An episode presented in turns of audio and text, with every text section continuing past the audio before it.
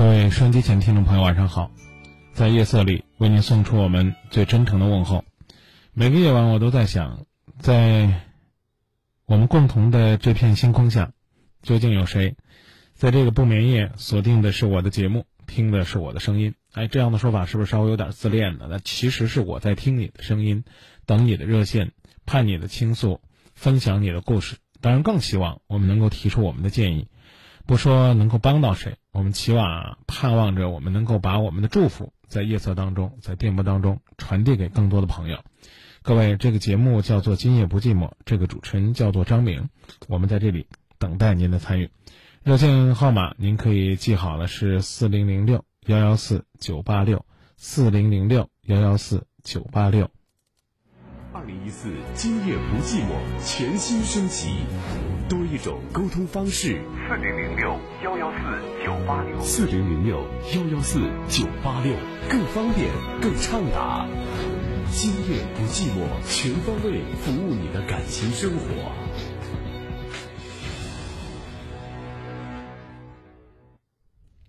来，请进今晚第一位朋友的热线。您好，喂，你好。哎，你好。哎哎，张明你好。喂。啊，您说，我在听。哦，我刚刚跟那个导播说，刚刚是两件事，然后就一件事是，我对现在的工作不太满意，不是不不太满意，是不愿意做。然后第二个是是，我和我妻子之间有一些不知道是矛盾还是没有沟通的那个结果，就是有时候过夫妻生活，他会跟我说你很烦，然后说。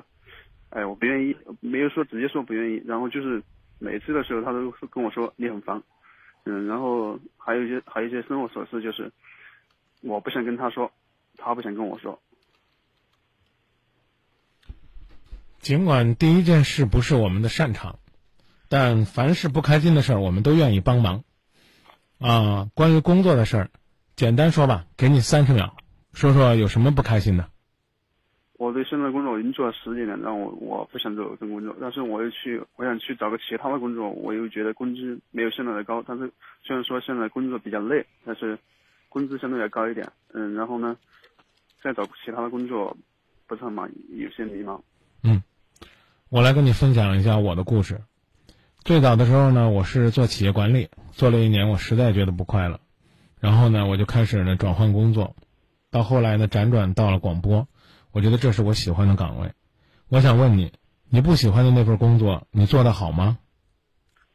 我觉得我做的，嗯呃，我的工作是做服装的。你直接告诉我，你不喜欢的这份工作，你做的好吗？还可以。我不喜欢的那份工作，我一样做的是单位的先进。嗯。然后我才走的。不，不能这样。我觉得。我我讲的我讲的意思，你你明白不明白？就是这份工作，你尽管不喜欢，但是呢，他起码呢给了你不错的薪水，给了你呢安身立命的根本。好啊，那那就记住，你可以拿你挣的这个不错的薪水，去学习、去充电、去提升、去努力，然后呢开拓你的思路。如果你不学习，然后呢，你在你这份工作上呢也越来越颓废，是没有单位愿意喜欢你的。你一定要明白这个道理，这就是我要跟你分享的。人如果要改变，一定要提前改变，因为慢慢的就是那种温水煮青蛙。当你习惯了这份薪水，我不客气的讲，有朝一日你会拿不到的。原因是因为你不够热爱，慢慢的你一定会被别人给取代。然后你再想走的时候，你会发现。你除了回忆，没有什么太多的能够再拿出来去跟别人打拼的东西，那就麻烦了。分享到此结束，然后说第二个问题：你和你媳妇儿呢两个人的交流，分明就是你自己在转借你工作当中的负面情绪。不敢说呢全部是这，起码有一部分。这真的是一个很，这真的是一个很奇怪的事儿，就是你有工作的压力。你可以跟他说，你说了之后，他有可能不懂，因为不可能每一个人都是今夜不寂寞。要是那，我们这节目可能也就歇菜了，啊，每个人都要求善解人意，但今夜不寂寞有的时候也不是很善解人意，搞不好比你媳妇脾气还大呢。其实这就是生活，你不愿意跟他说没关系，你可以和他去做你们觉得幸福快乐的事情。你不顺心的事儿，你不愿意告诉他，你又嫌他不理解你。我记得我们前一段时间曾经跟大家分享过，说不要高估男人的能力。就提到女孩子觉得男孩子一定是善解人意，你不说他就会明白，你不说他就明白，那是神仙；你说了他也未必是明白，那才是凡人的生活。但是呢，你一说他就懂，这已经就叫心有灵犀了。我说的意思明白了吗？明白。所以呢，你应该提醒自己，当一个人用两条腿走路的时候，事业这条腿开始疼了。你听清楚啊，事业这条腿开始疼了，你反而应该多捶捶家庭那条腿。这个道理你懂吗？不太懂。因为家庭那条腿更累啊，是他那条腿在支撑着你现在的信念呢。明白这意思了吗？嗯。啊，你不能说我事业不顺，然后呢，我这个所有的坏心情都要由别人来承担啊，我还得悉心呵护照顾我这条伤腿。是应该照顾，但是呢，你那条没受伤的腿其实更累。可能举这例子，你还不太理解。举举眼睛的例子吧。刚才算我这例子没举好。您您刚才说的我已经理懂了。但是我可以，我觉得我可以再说一下。你说这个人呢，如果说眼睛视力不好，比如说左眼视力不好，如果你不加呵护和治疗，右眼很快的也会坏，甚至坏的比左眼还快。这道理明白吧？嗯。他太累了。他承载的东西太多了，所以希望你能够明白。你老婆来到你的身边陪伴你，她是上天赐予你的一个神奇的经历，一定是你对她好，她才能够给你想要的回馈。她不是你幻想当中救苦救难、大慈大悲的观世音菩萨。当然，话说回来了，你去见菩萨，你不是上供，还就是行礼，这起码表达你的虔诚之心。起码呢，你会行恭敬之礼。可是对于你面前的这个女人，为什么你要求她无条件的这样又那样呢？这太不公平了。当你去付出的时候，你会发现，也许收获自然就来了。但是，我觉得有时候我，我就觉得特别累。我有有些工作压力，然后有有一些来自家庭的。那你觉得？你觉得？你觉得谁不累呢？我我知道，但是我就觉得我吧自己特别累，我也搞不清楚。但是你觉得我你你的核心原因是因为你不快乐。对，你快乐了就不累了。嗯，您说的重点了。我昨天晚上十二点下班到家啊我刚才说前天吧，前天因为我们要做一个演讲，所以我做 PPT 做到晚上大概三点多。然后第二天起来正常的工作，下午呢，呃，正常的开会，晚上呢，又讨论一个新的选题。昨天晚上呢，今夜不寂寞结束十二点到家一点，早晨七点多，然后呢，我们单位的一条热线把我叫醒，跟我说，有一位我们节目的粉丝，希望我去见证他父母的七十年的白金婚的纪念。你记住啊，我是两点钟躺床上睡着的。然后早晨七点多被吵醒的，然后之后呢，开始又一天繁忙的工作。下午呢，是我们道德讲堂的排练，然后呢，刚刚呢又录了两期电视的节目。你在郑州电视台能够看到一档叫《有啥说啥》的节目，刚刚把周六周日的两期节目录出来。呃，上去呢做了一个微信的号码的推送，要宣传一下我们近期推出的大手牵小手的爱心的献血活动。啊，完成之后呢，大概十分钟前坐在直播间。我今天一天的休息时间可能真的不比你多多少。你呢，倾诉完了之后放下电话就可以睡觉。我要坚持到零点。这就是这就是最最普通的生活。我现在我的我的导播小伙伴边要接电话，还要在边做一个很温暖、很温馨的包装，不是说连轴转的，而是同时有两个核心在双核在转。就我们现在就是那手机，你知道吧？现在不都讲究双核吗？都是都是在这样运转。你看他们说累了吗？他们可能也会说累，但是幸福快乐一定是写在我们自己脸上的。所以我刚讲了，你工作当中的累，你应该自己扛。你媳妇儿能帮你扛，你应该感恩感谢；你媳妇儿不能帮你扛，那也算正常，而不是在这儿呀觉得好像全世界就你最累最痛苦。我们常常说那句话：当你抱怨你的鞋子不是牛皮的时候，你抬头一看，可能你会发现你旁边那个人可能连脚都没有，那他该怎么办呢？说的意思明白了吗？自己自己调整，没有人能帮你。你没有今天辞职，明天开始新生活的勇气，就请你呢骑着驴找马，那怎么办呢？你得先把驴安顿好，不能让驴把你给踹了，给你给踢了，把你给撂蹶子给撂了。那你呢还得拥有呢驾驭马的能力。不客气的讲，骑驴，不敢说是个人就会骑吧，起码这东西，他没那么大的野性。你真想驾驭一匹骏马，那他还真的是需要点技巧的，需要你去改变和积累的，是不是这个道理？嗯，应该是。所以夫妻生活呢，想改善，我当然指这个生活，包括正常的生活和性生活，对，需要你去营造幸福、浪漫、甜蜜，有的时候是需要氛围的，需要你的温，需要你的温柔、细腻、体贴。而不是需要你拉着那张脸告诉他，他要用他的身体来拯救你的灵魂，他没这义务。但是，我始终就是，您刚刚说的付出，我之前就是之前吧，还好，好像还好，到到到现在，我觉得那个付出对我来说，我这点好像就没有，对他对他而言好像就没有这个这两个。这个词已经已经有点模糊了。我不明白什么意思？你的意思是你不愿意付出，还是你无论怎么付出，他都不觉得你付出呢？我不愿意付出。啊，那你不愿意付出，你凭什么收获呢？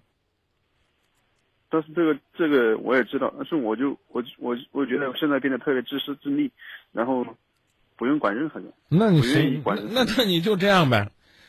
什么时候？什么时候？什么时候你不欣赏你这种状态了？你再去改变。我。其实我我自己是觉得我现在是这个样子，但我想去改变我自己，但是我就觉得我我主要的这个根源是来自我不喜欢，我我真的不愿意不愿意做现在的工作。我我我刚我刚我我刚已经告诉你了，你可以去辞职啊，你有这个勇气吗？先啊有这个勇气，先不辞职，先去请一个星期大假，然后呢出去散散心，放松放松，跟媳妇儿沟通一下，能带上她几天最好。然后回到这个单位看看你是不是不可或缺的，如果不是，你真的就得想一想，你离开这个单位你能做什么？我刚已经告诉你了。你比如说有有朋友鼓动张明说：“哎，张明啊，你到电视吧。”可能我觉得那里未必是我的。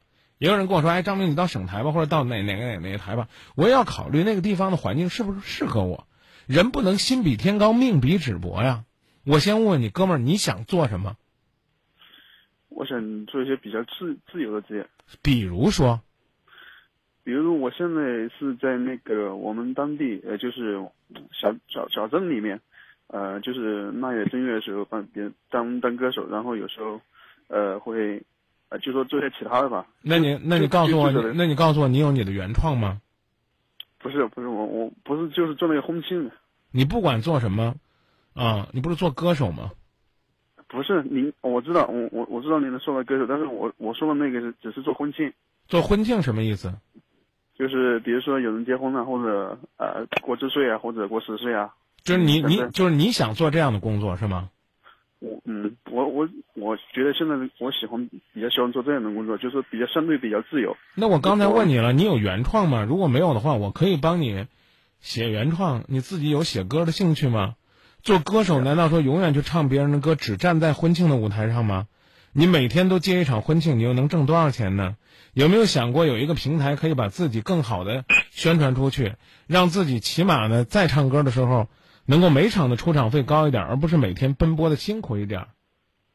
等你真正少了这个月薪不错的工作，又能如何呢？你比如说，有朋友也会找张明去主持婚礼。啊，如果说我没有我主持的这个工作的平台，我每天都要靠去主持婚礼养活自己，那你可想过，你要哪天没接到单子，你内心深处得有多么失落？而现在不一样，有朋友请你，那一定是朋友需要你，你是开开心心的去见证幸福、祝福甜蜜的，所以别想的那么简单，明白吗？哎，你真正的离开了你这份工作，你在每天去奔波着，拿着你的手机电话去给各种各样的经纪人要单子，去寻找婚庆的演出的时候，可能你就知道，其实那日子并不是很好过。我刚刚提醒你的是，我认识很多在底层打拼的歌手，他们都有自己的音乐梦想，而不是简简单单的一场拿个三五百块钱那就很开心了，好不好？嗯，好，谢谢。啊，记住我跟你说的话，你现在骑了一头驴，这头驴的的确确每天都是拉磨，你在那儿觉得很压抑，你希望能够到野外去看一看。不好意思，这驴一般它不出远门，你真的得换马，那你应该去学识马的技巧，因为你得知道你骑什么样的马，你得学御马的技巧，你得能保证骑上去不被摔下来，之后。你才能够距离自己的梦想越来越近。当然，我还是那句话，再磨下去，可能你磨的就没有青春激情了。可是我可不希望你去放纵，啊，我就觉得我这样挺好的。谁谁都知道，啊，但是呢，你记得，自由，自由的概念是什么？听清楚，哥们儿，我这句话跟你分享：自由不是自己想做什么就做什么。而是自己不想做什么就可以不做什么。你把这句话记下来，有空您琢磨琢磨。好的，好的，好。你现在还停留在我不想做，啊，我觉得我应该去做什么？这这这是一种境界，但我觉得恐怕要想幸福还得思考，好吧？然后呢？让别急，你不要跟我说然后了。我觉得你需要思考。我要告诉你的是，你工作再不顺心，你都不能把这些烦恼发泄在你媳妇儿身上。生活跋涉着的心灵港湾，都是不眠人的知心朋友，就是八点六，今夜不寂寞。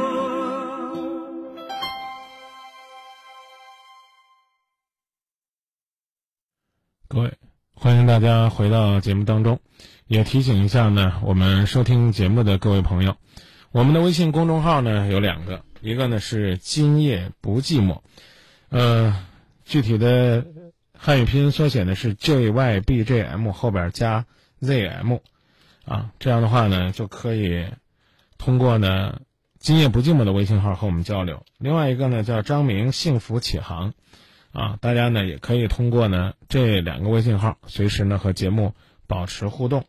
呃，还有呢就是我们的微博啊，微博呢大家可以在新浪微博找到“今夜不寂寞”，无论是哪种方式吧，都期待电波内外我们传递属于你我的那份精彩。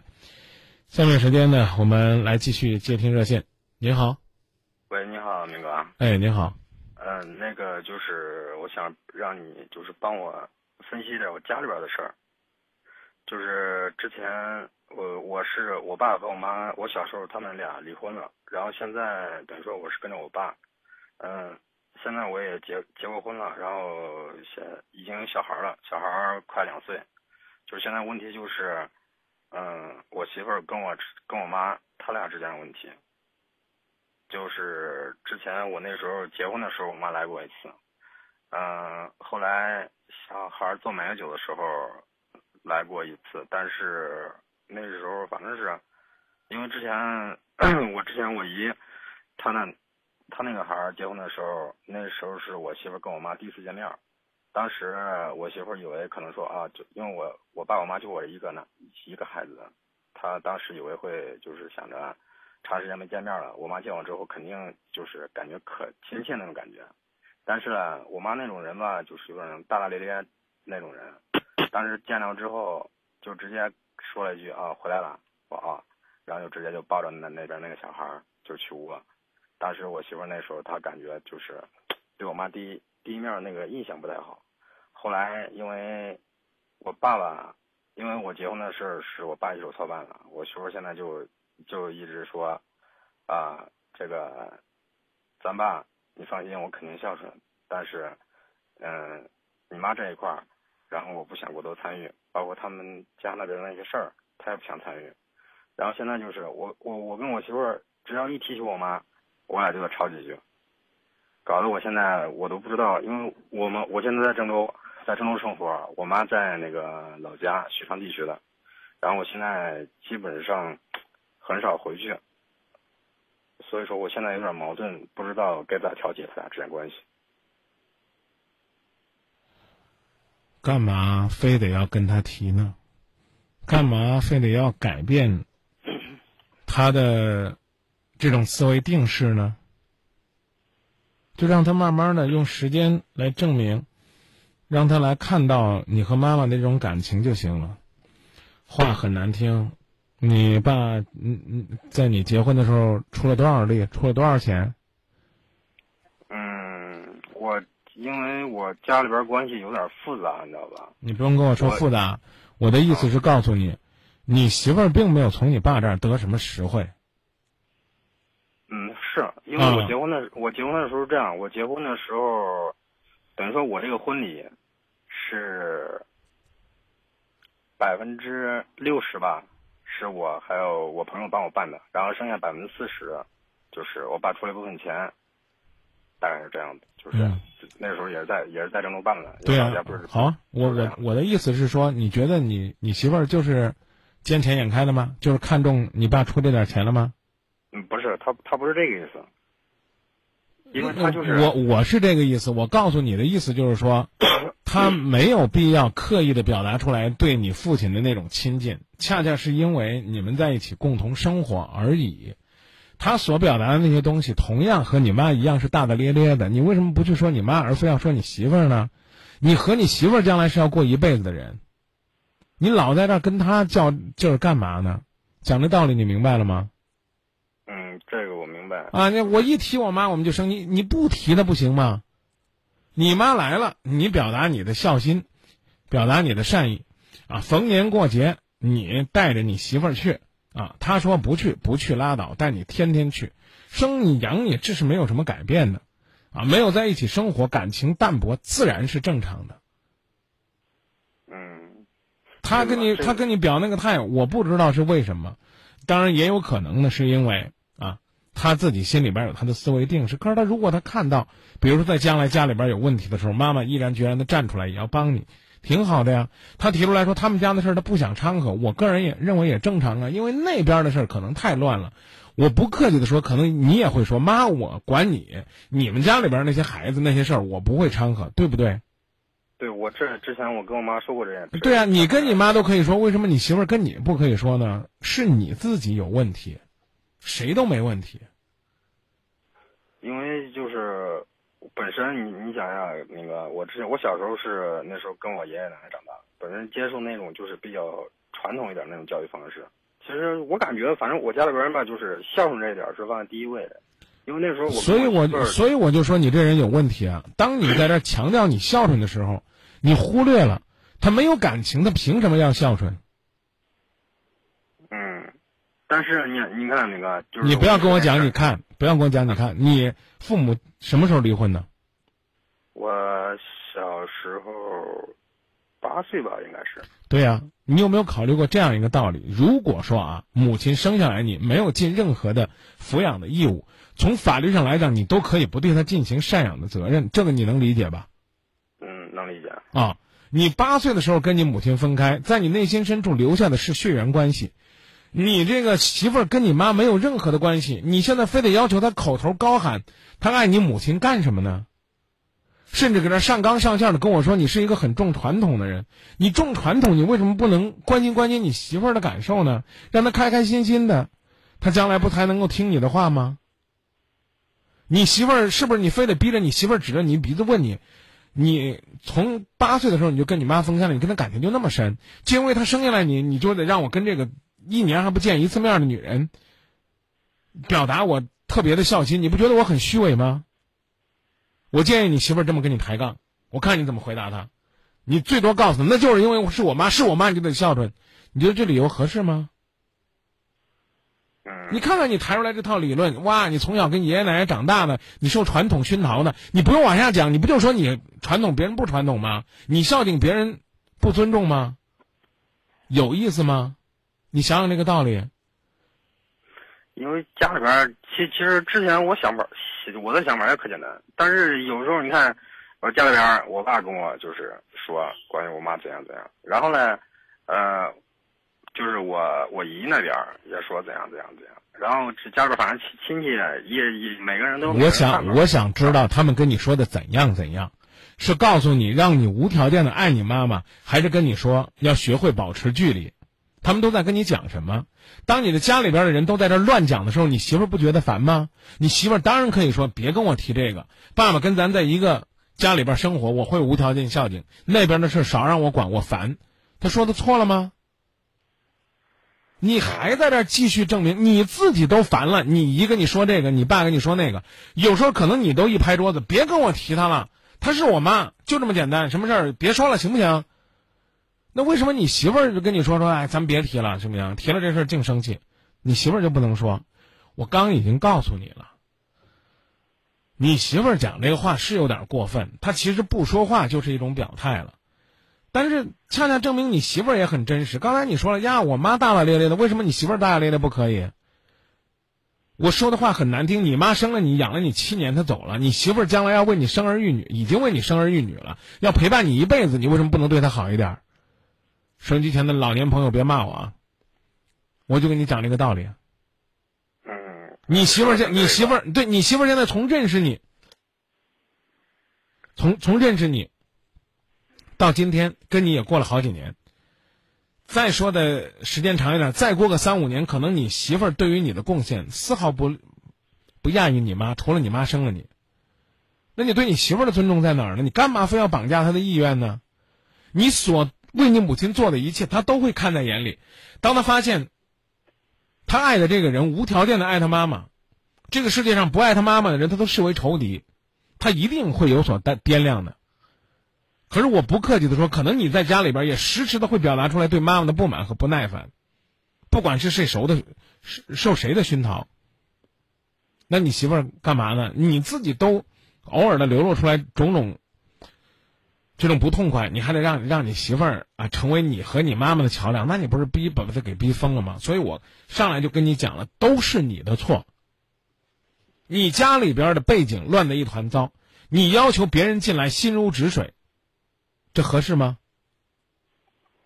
你自己的生活，你自己可能都捋顺不了，然后你要求你的媳妇儿把你的这个心思梳理的就像就像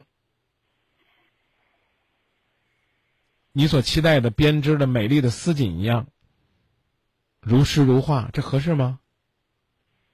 所以你刚给我讲说，我们一提他我们就吵架，我不客气的讲，别提，有什么事儿该去就去了，嗯，该表达就表达了，好吗？嗯。好的，你媳妇儿全是因为爱你，才会爱你的爸爸，爱你的妈妈，是这道理吧？对，你爸你妈又没养他，他凭什么孝顺？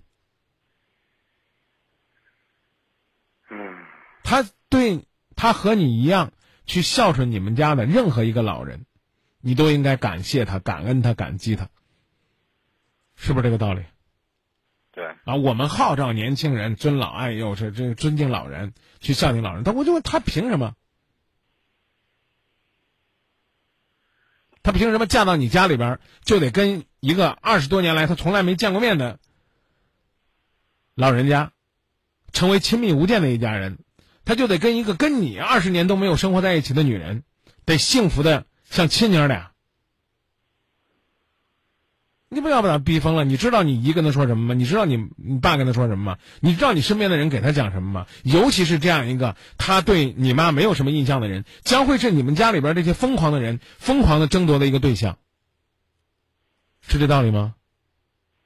对，所以兄弟都是你的错，请原谅我用这样的方式表达。嗯，没事儿没事儿，林哥，我感觉你说的挺有道理。我真的觉得挺有道理。你想让你媳妇儿对你妈好，条件是一你对你妈好，让你媳妇儿看到；二你对你媳妇儿超好。嗯，行，我我知道了哥，我我我我知道我应该咋做了。好，好，谢谢二哥。不客气，那就加油。嗯嗯，好，再见。嗯这才是一家人，必须是这样，才能让家人感觉到幸福、快乐、甜蜜。父母呢不容易，但没有机会陪在身边的他们，应该多回去表达一下我们的爱，因为尽管我们可能在城市打拼，但在家乡始终有为我们牵挂的老人。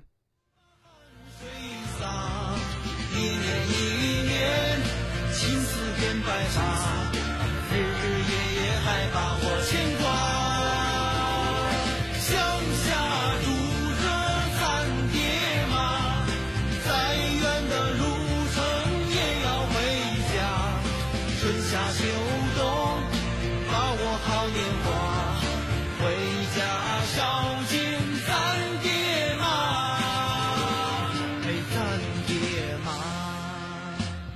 看看朋友们的观点，有朋友说呢，加油加油，有些事儿呢不能停留在嘴上，得坚持的更实际一些。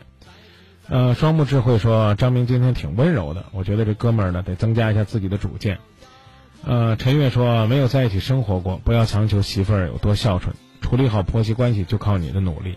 更何况呢，现在你们也不在一起，因为离异，母亲已经组建了她的家庭。话呢可能不该这么说，他有身边的人孝敬他，你就应该很欣慰了。而你媳妇儿真的可能无法接受家里边呢各种各样，在他看来呢有点纷乱的生活背景。嗯、希望吧，希望各各位正在关注的是郑州新闻综合广播，正在收听的是《今夜不寂寞》节目。热线号码四零零六幺幺四九八六四零零六幺幺四九八六，继续来接听热线。您好，你好，张明老师。哎，您好，今夜不寂寞节目，我是主啊。你好，张明老师。呃，谢谢谢谢您能打通您的热线啊，真不容易。嗯、是这样的，那个我我我有一些感情方面的事想跟您聊一下。嗯，我今年二十七岁，在前年的时候有过一段婚姻，半年就是十个月吧。然后那个今去年的就是一三年的十月份认识了我现在的老公，我们是一三年十月份认识，然后在上个月就是十月底，然后领了结婚证。嗯，我现在对这段婚姻很纠结，因为那个我们在我现在是处于备孕，然后我的工作是嗯停薪留职，已经半年了。然后为了要孩子，然后我们现在人在外地，他在外地有生意，然后我我也跟着过来了。嗯，这这几这一段时间吧，就是半年，就是半个月以内，我们发生过好多次矛盾。嗯，是是属于那种，就是每一次发生矛盾，都提到了就是结束嘛，把这段婚姻给结束。然后在就在上一次，呃，我跟我老公闹矛盾，然后他突然跟我说，嗯，他当时就说事情到都到这都到都到这份上了，我就跟你实话实说。他说你是我第四个老婆，也就是我是他的第四个媳妇。他之前有过三段婚姻，然后他说你现在怀不上孩子，我也不怪你。他说这是我造造的孽，然后是这对我的报应。我当时就是说真的，当时就是雷到我了。然后，嗯，我跟我老公之间最大的问题就是，尤其是在每次生气、每次吵架的时候，我我老公说的最多的话就是无所谓，你随便。每一次就是这样。然后，我想要我对婚姻的理解，嗯，我想要一段很平淡的嘛，嗯，我不在乎他有多少钱，我就想要那种平平淡淡的生活。好，我们重新梳理一下啊，你前面讲的嗯。我我确实听得太恍惚了。您您多大岁数？二十七，初婚？不是，我前年的时候有过一段有段啊半年，，有过一段十十个月左右的嗯，婚史啊对。啊，对你刚你刚给我啊讲了十个月。啊，因为我我以为你还是在跟这个啊，之后呢，你选择分开，那个时候分开的原因是什么？嗯，他好像跟他前妻的很多事情没有没有弄清楚，我不想趟这趟浑水。确切说就是这样，我我是这样形容我跟我前夫的关前夫的那个感情到最后，我是这样形容的：两条平行线永远不可能有相交的那么一天，我们俩差距太大，不是一路上的人。那我很具体的我不太想说。你这一句话算给我噎死了。不好意思，那您问吧，张老师，您问吧。你还是告诉我，你跟你前夫分开的原因是什么？嗯，真正的导火索是他动手打我了，这是实话，没这么简单，你要不愿意说就算了。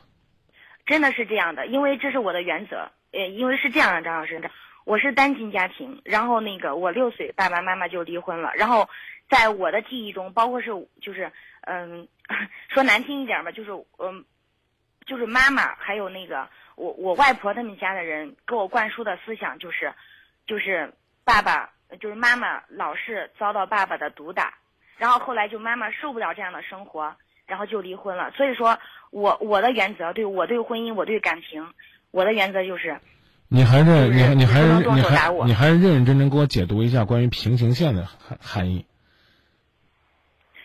我们俩生活差距很大。我给您举个最简单的，你不用给我举例子，你就告诉我平行线的含义是什么意思就行了。我就是觉得我们两个是生活有有就是为人处事的很多方式是达不成一致的。嗯，那你怎么你找不到共同点你怎么跟他认识的？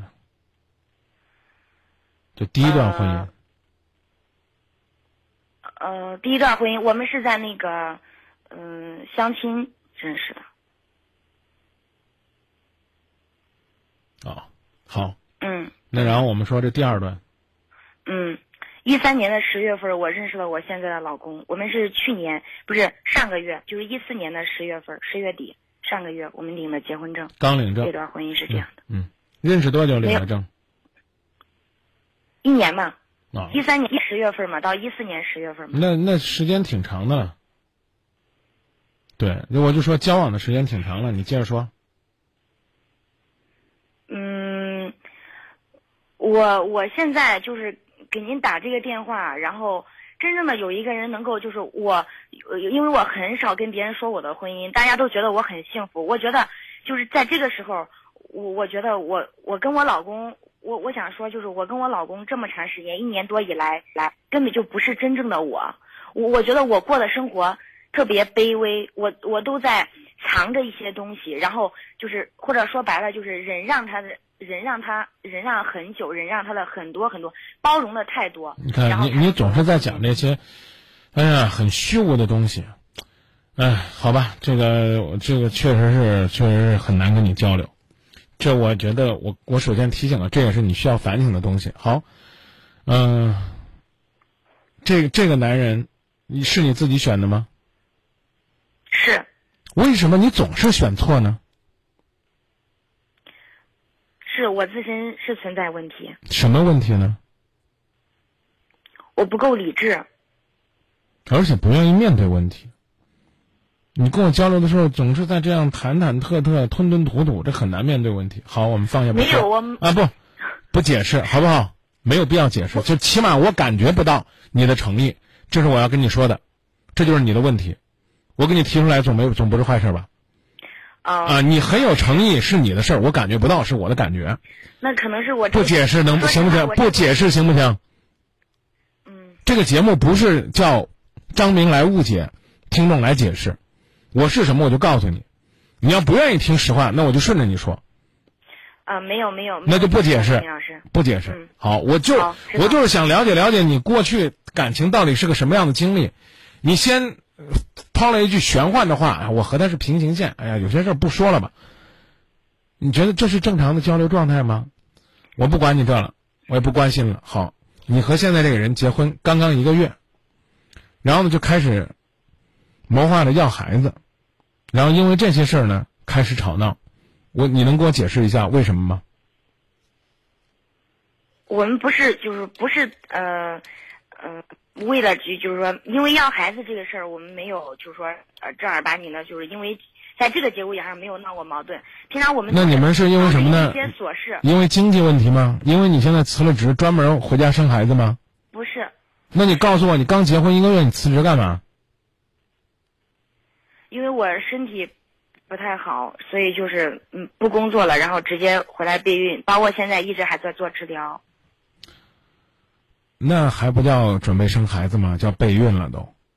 所以我就觉得您的交流方式真的很奇怪，从来只有你说话的道理，就如同我在节目里边的强硬一样，别人说什么都是错的。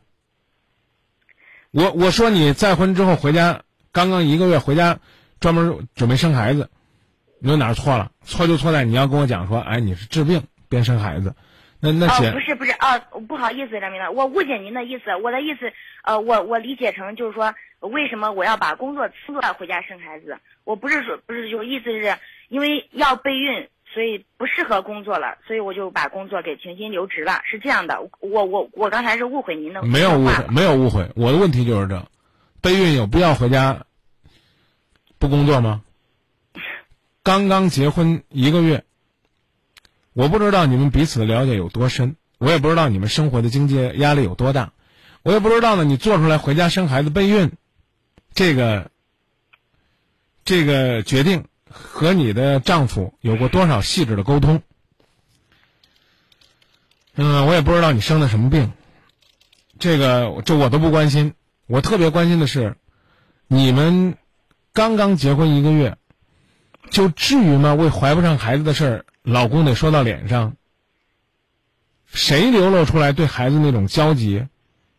他为什么会说这样的话？这都是值得思考的。这些东西通通不谈了，而且我希望你一句过程都不要说。你告诉我，你打电话要跟我要问我什么？我生怕咱俩聊了半天聊沟里了。你还是就是说说就好了，还是说希望能够从我这儿得到一个什么答案？如果你想要答案的话，现在就先问我，有什么需要补充的，我再问你。哦，张明老师，您允许我说一句话行吗？就是就算是说您理解，呃也算是解释吧，行吗？我只说一句，我给您打这个电话是考虑了很久，然后我是其实我的内心是特别特别有诚意，然后给您打这个电话，可能是说就是我只能说我现在可能有点紧张，语言上组织有点乱，已经已。经已经三四句了，还没有想说自己要说那句话。就是这，那我是不是还要是我是不是还要重新再问你一句？你这么鼓足了勇气，这么有诚意的给我打电话，你想问我什么？我想问，我现在对这段婚姻应该怎么走下去？我想问的是，为什么你们两个每天争吵，新婚蜜月？为什么为了生孩子的事儿要剑拔弩张？为什么每次都要说无所谓，都要提分手？这是你要跟我解释的。是，嗯，第一，我们没有因为要孩子这个事情，起码这一点我感到很欣慰，因为他从来没有埋怨过我。现在事实是，确实是我埋身体的问题。埋怨埋怨什么呢？姐，你们是不是刚刚结婚一个月？你是你是不是要告诉我，你们在结婚之前就长久同居，一直在准备生孩子对，半年了，啊？我做治疗已经半年了，这样跟您说。那就就吧，做治疗就做治疗呗，那不还是存在着这样的问题吗？问了半天，您您不跟我说，哎，来老是跟我表白你的诚意，你就告诉我，你半年前你就开始准备要孩子了吗？对不对？什么时候什么时候辞职的？半年前，六月份儿，啊，那结婚前就辞职了，你干嘛为为为嘛不说呢？接着往下说，啊，没有为孩子有过争吵，为什么是争吵？琐事，很小很小的一些事，就是，嗯，就是比如说一句话，然后很很平淡的一件事，然后比如说他的他的话，嗯，你你的话你有没有邮箱？有，你要有邮箱的话呢，回头我让导播把咱们两个今天前面这个交流的录音发给你。你看不看？你就是你感觉感觉，什么叫做无效沟通？就是现在咱俩的状态。我终于想起来你说那句话了，我和你的交流根本就是两条平行线。你发现没有这个问题？你发现没有？你之所以叹气，就是因为实在没法和张明交流。潜台词实际上是这。那嗯，那您这样吧，嗯，那个我的思绪比较乱，您引导我是行吗？咱俩沟通，哎，就是接下来接下来的沟通您来引导，好吧？你不觉得你这样的表达方式，其实还是你在主导吗？你告诉我，你说张明，以下时间你来引导。和原因是因为刚刚你说了，说咱俩交流不在一条线上，所以我现在交给你引导。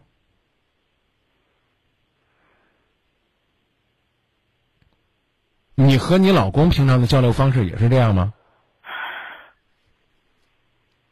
我很强势，我承认。你凭什么强势？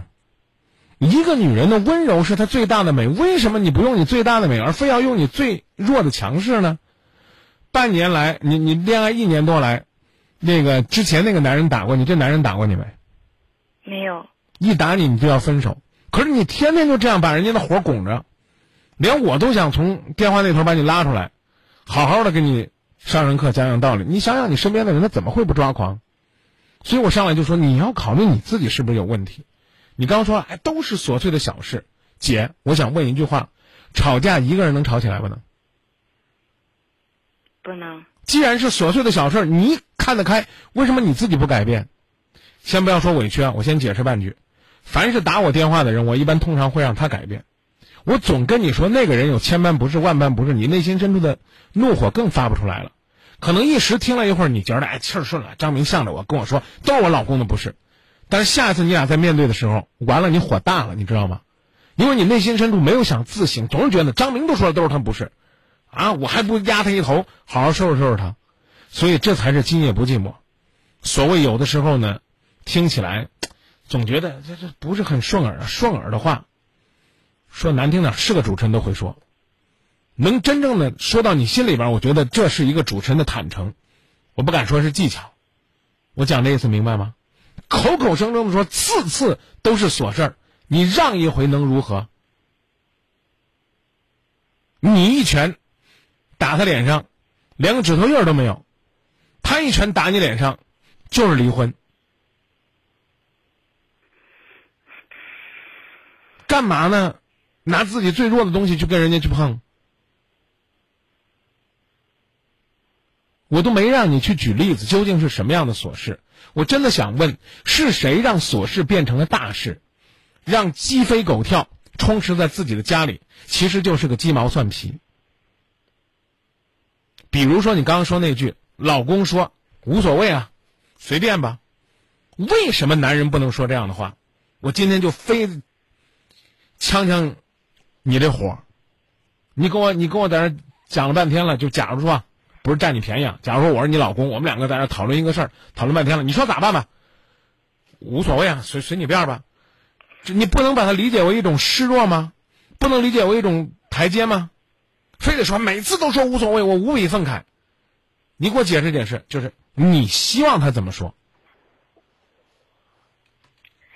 就是作为我来讲，我觉得我心里不平衡，因为就是虽然是我身体有问题，但是我我觉得我放弃了很多。然后我老公比我大好多岁，然后而且他还告诉我说，就是之前婚姻怎么怎么样，然后。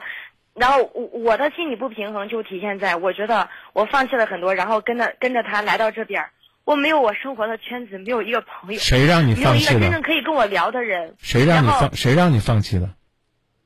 是路是我自己选择，张明老师，我知道。我好，这句话这句话先放在这儿，路是你自己选的，你选择了这条路，选择了和他的生活状态，别人就没有必要为你的这段付出去做太多的修饰。和去填补你的委屈，你跟随你的丈夫来到这个城市，举目无亲，你更应该拿他当自己的亲人，而不是没事干把自己的小怒火发泄发泄，以让他重视你在家庭当中的地位。我就是把他当成我生活的支柱，所以说我希望他表现出来的是在乎我。那但是没有，那用吵架的方式就能够表现出来他在乎你吗？就能够表现出来你对他的这种期待吗？所以我刚刚你知这你就明白我为什么纠结的说，哎，你为什么要一结婚就辞职呢？一个女人没有自己的生活，天天坐在家里边儿，她进入了一种状态，不一定是无事生非，但起码有的时候会影响自己对于生活的正常判断和思绪。是是，您说这一点我特别特别赞同。我作为一个强势的女人就是闲的了。作为对，就是闲的，无事生非。作为一个强势的女人，她希望能够有一方舞台去证明自己。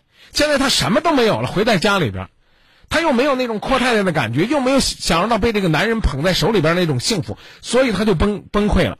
他一定要找一个方式去证明自己在家里边的位置。于是你就用了这种近似乎于疯狂的方式，你这种方式注定会把你家的幸福给毁掉。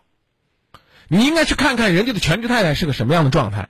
我觉得起码两个字叫知性。你今天的表现知性吗？你比张明还汉子呢。然后一说你就一口呀，张明，我知道我强势，你知道你强势你不改，你不去调整，让，张明，你不知道我为他付出了很多。你选择他的时候，他就是这么大岁数，你选择他的时候就决定为他放弃你的工作，你没有跟他结婚的时候，你都已经为他辞职了，你自己身体的原因。然后呢，你看似好好好都是我的错，凡是说这句话的都是找事儿的。你听清楚这句话，行行行，都是我的错。这句话绝对不是承认自己的错，而是那意思是我就这样，你咋办吧？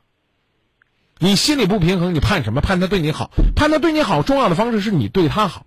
你对他的好的方式未必是说就把他当做支柱抱在手里边。所以我还是那句话，你自己去想，你到底要什么？如果你的身体治疗不需要你天天待在家里边，你还不如出去找份工作，你自己少点空闲的时间，还能够让自己找一些工作生活当中的快乐，起码可以散散心。我还是那句话，你不平衡，没有别人，没有任何人有义务去平衡你的不平衡，只能你自己调整。人家娶媳妇儿娶的是一个善解人意、知书达理、彼此照顾的媳妇儿，不是娶回来之后。放在自己的供桌上供着的祖奶奶，是这道理吗？呀，他跟我说过他有几次婚姻，如果他之前隐瞒你们，那是他的错。如果你没有问过他有几次婚姻，那都是人家的自由，因为毕竟那么大岁数了。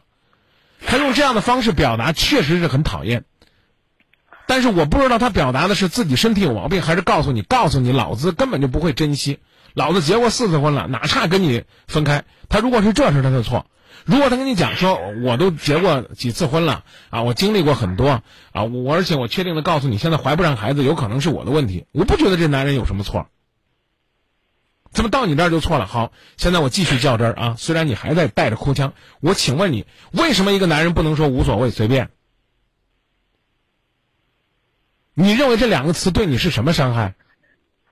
刚说了，你希望他表达什么？你能不能说出来？你别光有情绪啊！对不对？咱俩吵完架了，比如说，我就我刚讲了，我我就是你丈夫，吵完了，你能不能坐在这儿，哭着鼻子拉着他的手跟他说：“我嫁给你，我盼什么？”我听到“随便”那两个字，为什么伤心？您说这种方式我试过，你肯定没有坚持过，偶尔咬着牙去试了一次。你就告诉我，你别说你试过不试过，此刻你试试。好，现在啊，咱俩吵完了啊，你。拉着我的手，跟我温柔的说：“你想要什么？”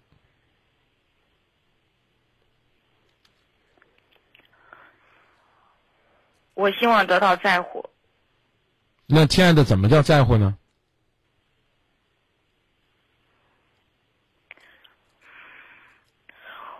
就是我希望，比如说一天当中，如果咱俩咱俩分开的时候，我希望你一天哪怕只给我打一个电话，问问我今天过得好不好。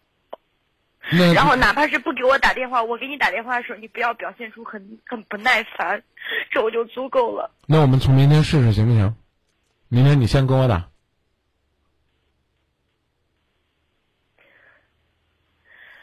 我老公不会这样的。你觉得你刚才前面表达温柔吗？还是在控诉啊？还是在高声大气啊？我问你，你和你老公，你俩到底谁强势？我们俩差不多吧，那你四他六吧？对呀，你四他六，你干嘛不能再弱点呢？你觉得你你再干，你能干到你六他四，你们两个就幸福了吗？我刻我刻意的强调让你去温柔一点，现在是彼此反思。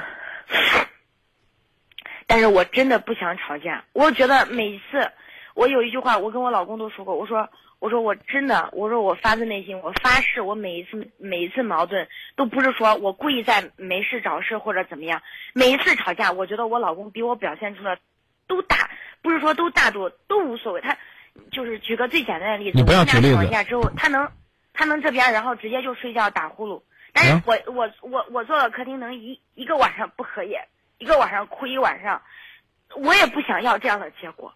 那那你那你想一想，这还不是你的问题吗？他从来就没有让过我，不不用让过你，还还叫包容，还叫表现无所谓。你刚刚讲了“包容”这词，还说一半就收回去。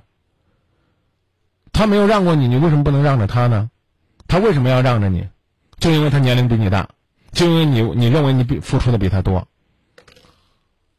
所以这种逻辑真的很奇怪的。这才刚刚结婚一个月，我真的没看到你们新婚的幸福甜蜜。什么叫蜜月？我什么都没看到。我也没看到，我也感觉不到，你觉得都是我的错吗？不是，不是我的错，不是我的错，你接那么快干嘛呢？你没有考虑过刚才咱俩的表达方式叫针尖麦芒吗？唇枪舌剑吗？大姐，你真的还不明白你为什么不幸福吗？什么叫吵架？咱俩这马上就快吵架了。就我说一句，你一定要接一句，接得快，接得准，接得稳，接得严丝合缝，接得还对仗。你觉得你很有成就感？你不接不行吗？生活的智慧，有的时候不是说有什么高超的技巧，就俩字儿，等等。你发火你发，我不我不接你，我等你说完了，我把我的话说出来。那个时候你也没情绪了，我也没情绪了，我的表达方式起码是平和的。我当然得承认，今天咱们两个的交流方式，我稍微有点故意。就你说我一定要说，你高我也一定要高。你你觉得我刚刚在提醒过你，我说你能不能啊，吵完架了，用你女性的温柔来表达一下你的期待。那好，我可以啊，你为什么不能这样？你你就不你就不能明天给我打电话的时候都对我好一点吗？我真不知道，原来这就是你理解的温柔吗？还是说我我说那两个字你忽略了？为什么不能是像我这样的表达方式？说亲爱的，我我知道我们两个可能吵架又彼此伤害了。可是我和你刚开始恋爱的时候，你一天能给我打三个电话。我接完第一个电话的时候，我期待第二个的那种幸福，可能真的是你没有办法体会的。我知道你成为夫妻了，尤其是我们两个都经历过些什么，可能真的会觉得。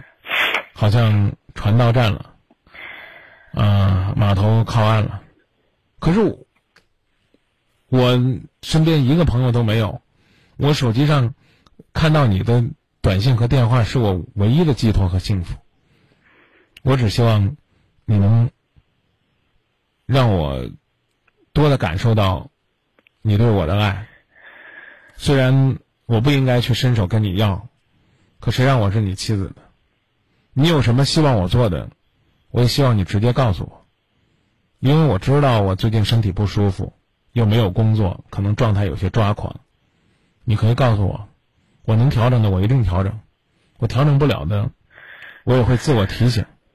但是哪怕你告诉我说我应该调整了，我也会觉得这是对我的爱。我要的不多，就这。我不知道。这种方式是不是在你看来是无效的，是没有意思的？知道吗？想拉近一个和一个人的距离，是先示弱。我先告诉你，我知道我错了，我不该和你吵。可我为什么忍不住？因为我觉得我亏得慌。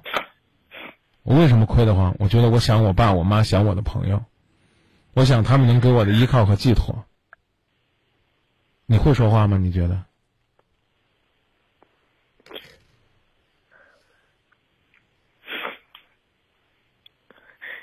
我现在我现在离自己家人离郑州两三千公里，然后我们一吵架，比如说就是有时候我觉得不是我做错了，当我给他顶一句嘴的话，他就会说你滚吧，现在就要滚。你说我作为一个女人，我听到这样的话，我多寒心呢。我特别理解你的这种寒心。就是我根本就就是只是说我意思就是哪怕是有时候我会就是像撒你先个娇一样，我说你先你先你先你先停立马说让我滚。你先停住，姐，我再给你提个建议，你依然不要解释啊。你刚才说你被骂滚的时候那种委屈，我原本以为是真的是痛彻心扉的委屈。当我对你表示理解了之后，你瞬间转换到正常的情绪，其实让我觉得挺可怕的。我说的意思你懂吧？我不明白，不明白，就是说你刚才啊哭的那个委屈啊，还缺少点诚意。所以生活的智慧可能您理解不了，我可能对你呢提的要求也多了，原因是什么呢？原因就是因为，因为你打来的电话，你到现在为止没有一句放低自己的姿态，愿意跟张明说难听点叫虚心的请教一下，该如何的面对这个比你强硬两分的男人，而只是在一味的讲自己的委屈。我不客气的跟你说一句，你嫁这个男人，这委屈你就得忍。为什么你说张明？你说这么难听，这叫磨合。如果你不带着爱去磨合，你们的这种磨合叫磨损。你只是为自己的婚姻又增加了一次痛苦的经历而已。你不要说说你嫁得远，我还说的不客气呢，亲爱的朋友们，这个时候你们就理解了父母为什么不让孩子们远嫁，不愿意让自己的儿子去入赘，因为离家千里远，你想买张票回到妈妈的怀里边哭都是那么艰难，你只能在那硬扛着，在那硬忍着。我也多么希望我去温柔的劝你，大姐，哎呀，这个有些事儿别往心里放啊，一定要放宽心。我觉得这些话不能说叫屁话吧，起码是无关痛痒的话。你必须要在这种阵痛和重压之下，去找到自己能够快乐、幸福生活的出路，这就是你要面对的现实。我甚至很苛刻的告诉你，大姐，你下面都不要哭了，哭对你解决问题没有任何的帮助，甚至我刚讲了。你连哭都没有坚持，哭到自己的心窝里。你丈夫现在在哪儿？在郑州，离你你在哪儿我在新疆，啊？那你为什么没有和他一起待在离你家更近的那个城市呢？他嗯他是回去了，回去几天，然后他过两天就回来了。嗯，那在这几天里边儿，你们应该没有吵架吧？还好，啊，你现在拿出来你的手机看一看，你给他发了几条短信？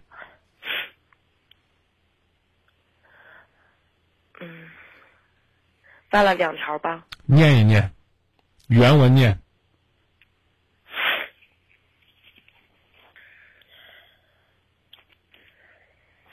嗯，有一个发的是地址，嗯就是就是他要给别人寄东西，就呃我让他就是我发了一个，呃，好，不用我解释。那个朋友的地址，另外一条，另外一个发的就是，嗯，说让他少喝点酒，他回了什么呀？他不回，他从来不回我短信。嗯，那你可以继续发，告诉他，给你发短，你给他发短信，尤其在外边的时候，希望他回一下，让他知道你的牵挂，让他回复，让你知道他的安全。当你呢希望他关心你的时候，不客气的讲，一条这个地址短信，这条短信可以忽略。另外呢，你也仅仅给他发了一条短信，你想让他关心你、体贴你、照顾你、呵护你。当你们远隔千里的时候，你觉得这种关心、体贴、照顾、呵护够吗？张明老师是这样的，那个我刚才不是说，可能我刚才就是开始的时候有点。我希望你千万不要再去解释这个问题，我对你没有任何的误解，我只是希望用这样比较特殊的方式告诉你，你其实离幸福不远，需要的是自己转身，你要还跟我解释就没有意思了。我给您打，我我我我给您打这个电话，电话的初衷很简单，就是就只有一个，就是让您，我现在我知道我自己，由于各种就反正我觉得吧，我可能是有点压力，然后走到一个死胡同里面了。我希望在您这儿，就是就是把您当成一个指明灯，我希望您给能给我指一条明路，就是前面的路，我在哪个环节上，然后应该怎么做，然后应该怎么改，不应该怎么做。我的初衷就是这样的，我根本就没有说给您什么呃针尖对麦芒啊，没有，真的没有。我老公这人其实本质说良心话，本质很很很好，他没有对任何人，包括对他的朋友，没有任何坏心眼儿。但是唯独就是我们俩，还是我说的，就是就因为有有会有一会为一些琐事而争吵，然后尤其是到这儿以后，我可能就是心理上，嗯，有有一些。心理落差吧，心理落差比较大。我觉得我付出了很多，然后换来的都是我老公每次吵架都让我滚。我可以说话了吗？我跟你说话了吗？你说吧。所谓的指路明灯就是转变自己，啊，你解释我不解释了。关于那个所谓的针尖麦芒，我不做任何解释。如果你觉得我说过了，我向你道歉。嗯，没有没有，你看，不是我。不解释行不行？我刚说了，不解释，过去就过去了。夫妻之间吵架也是这，非要再把它刨出来说个谁是谁非，这就是毛病。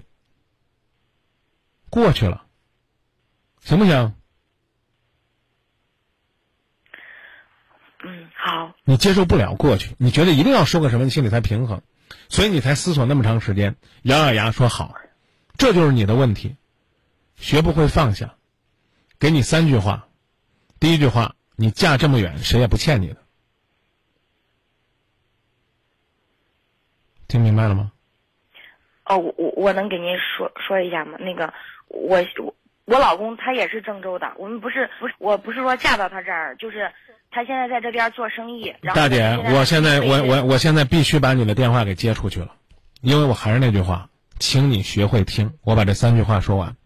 啊，你你根本就不让别人说话，是你说你嫁到那么远，举目无亲，或者说你住在那么远，你为一个嫁字你都要去去去嚼缠，你觉得你会幸福吗，姐？你前面是不是告诉我你在那么远的地方举目无亲，连个朋友都没有？是你说的吗？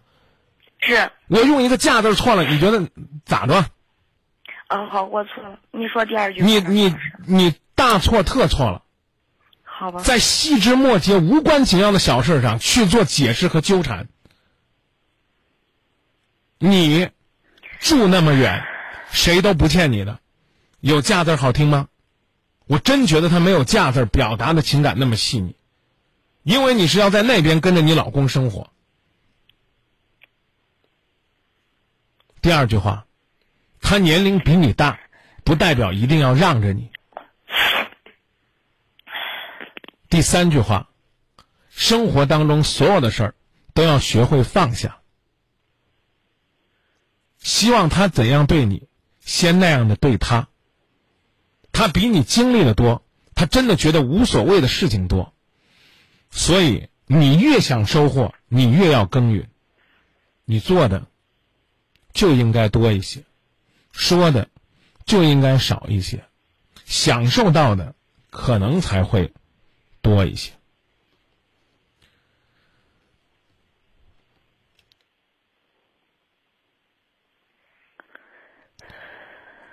不解释了吧？我我我记住了，谢谢张明老师。不客气，记住，一定是的，过去了就放下。好。谢谢。明天多给他发几条信息，而且还要琢磨琢磨怎么发他不烦。然后呢，在这几条信息之后，一定要有一条告诉他，抽空回一下，哪怕三两个字儿，让我知道手机在你身边，你很平安。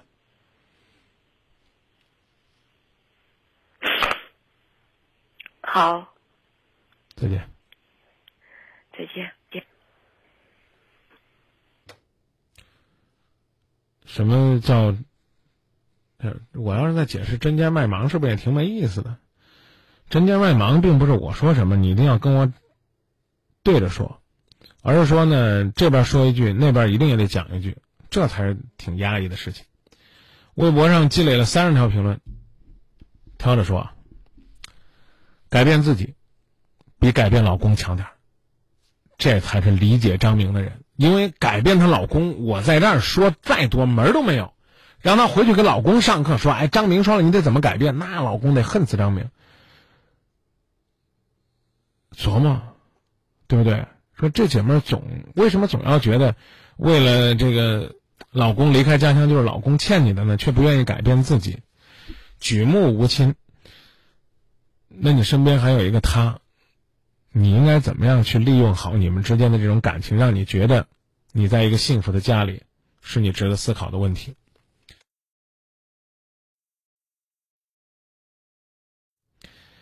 嗯。当然，也有朋友说呢，你觉得以大姐的这种阅历去改变她老公有多大的把握呢？嗯，小姑娘说，很多道理在现实生活当中没有用。人到了情绪就容易冲动，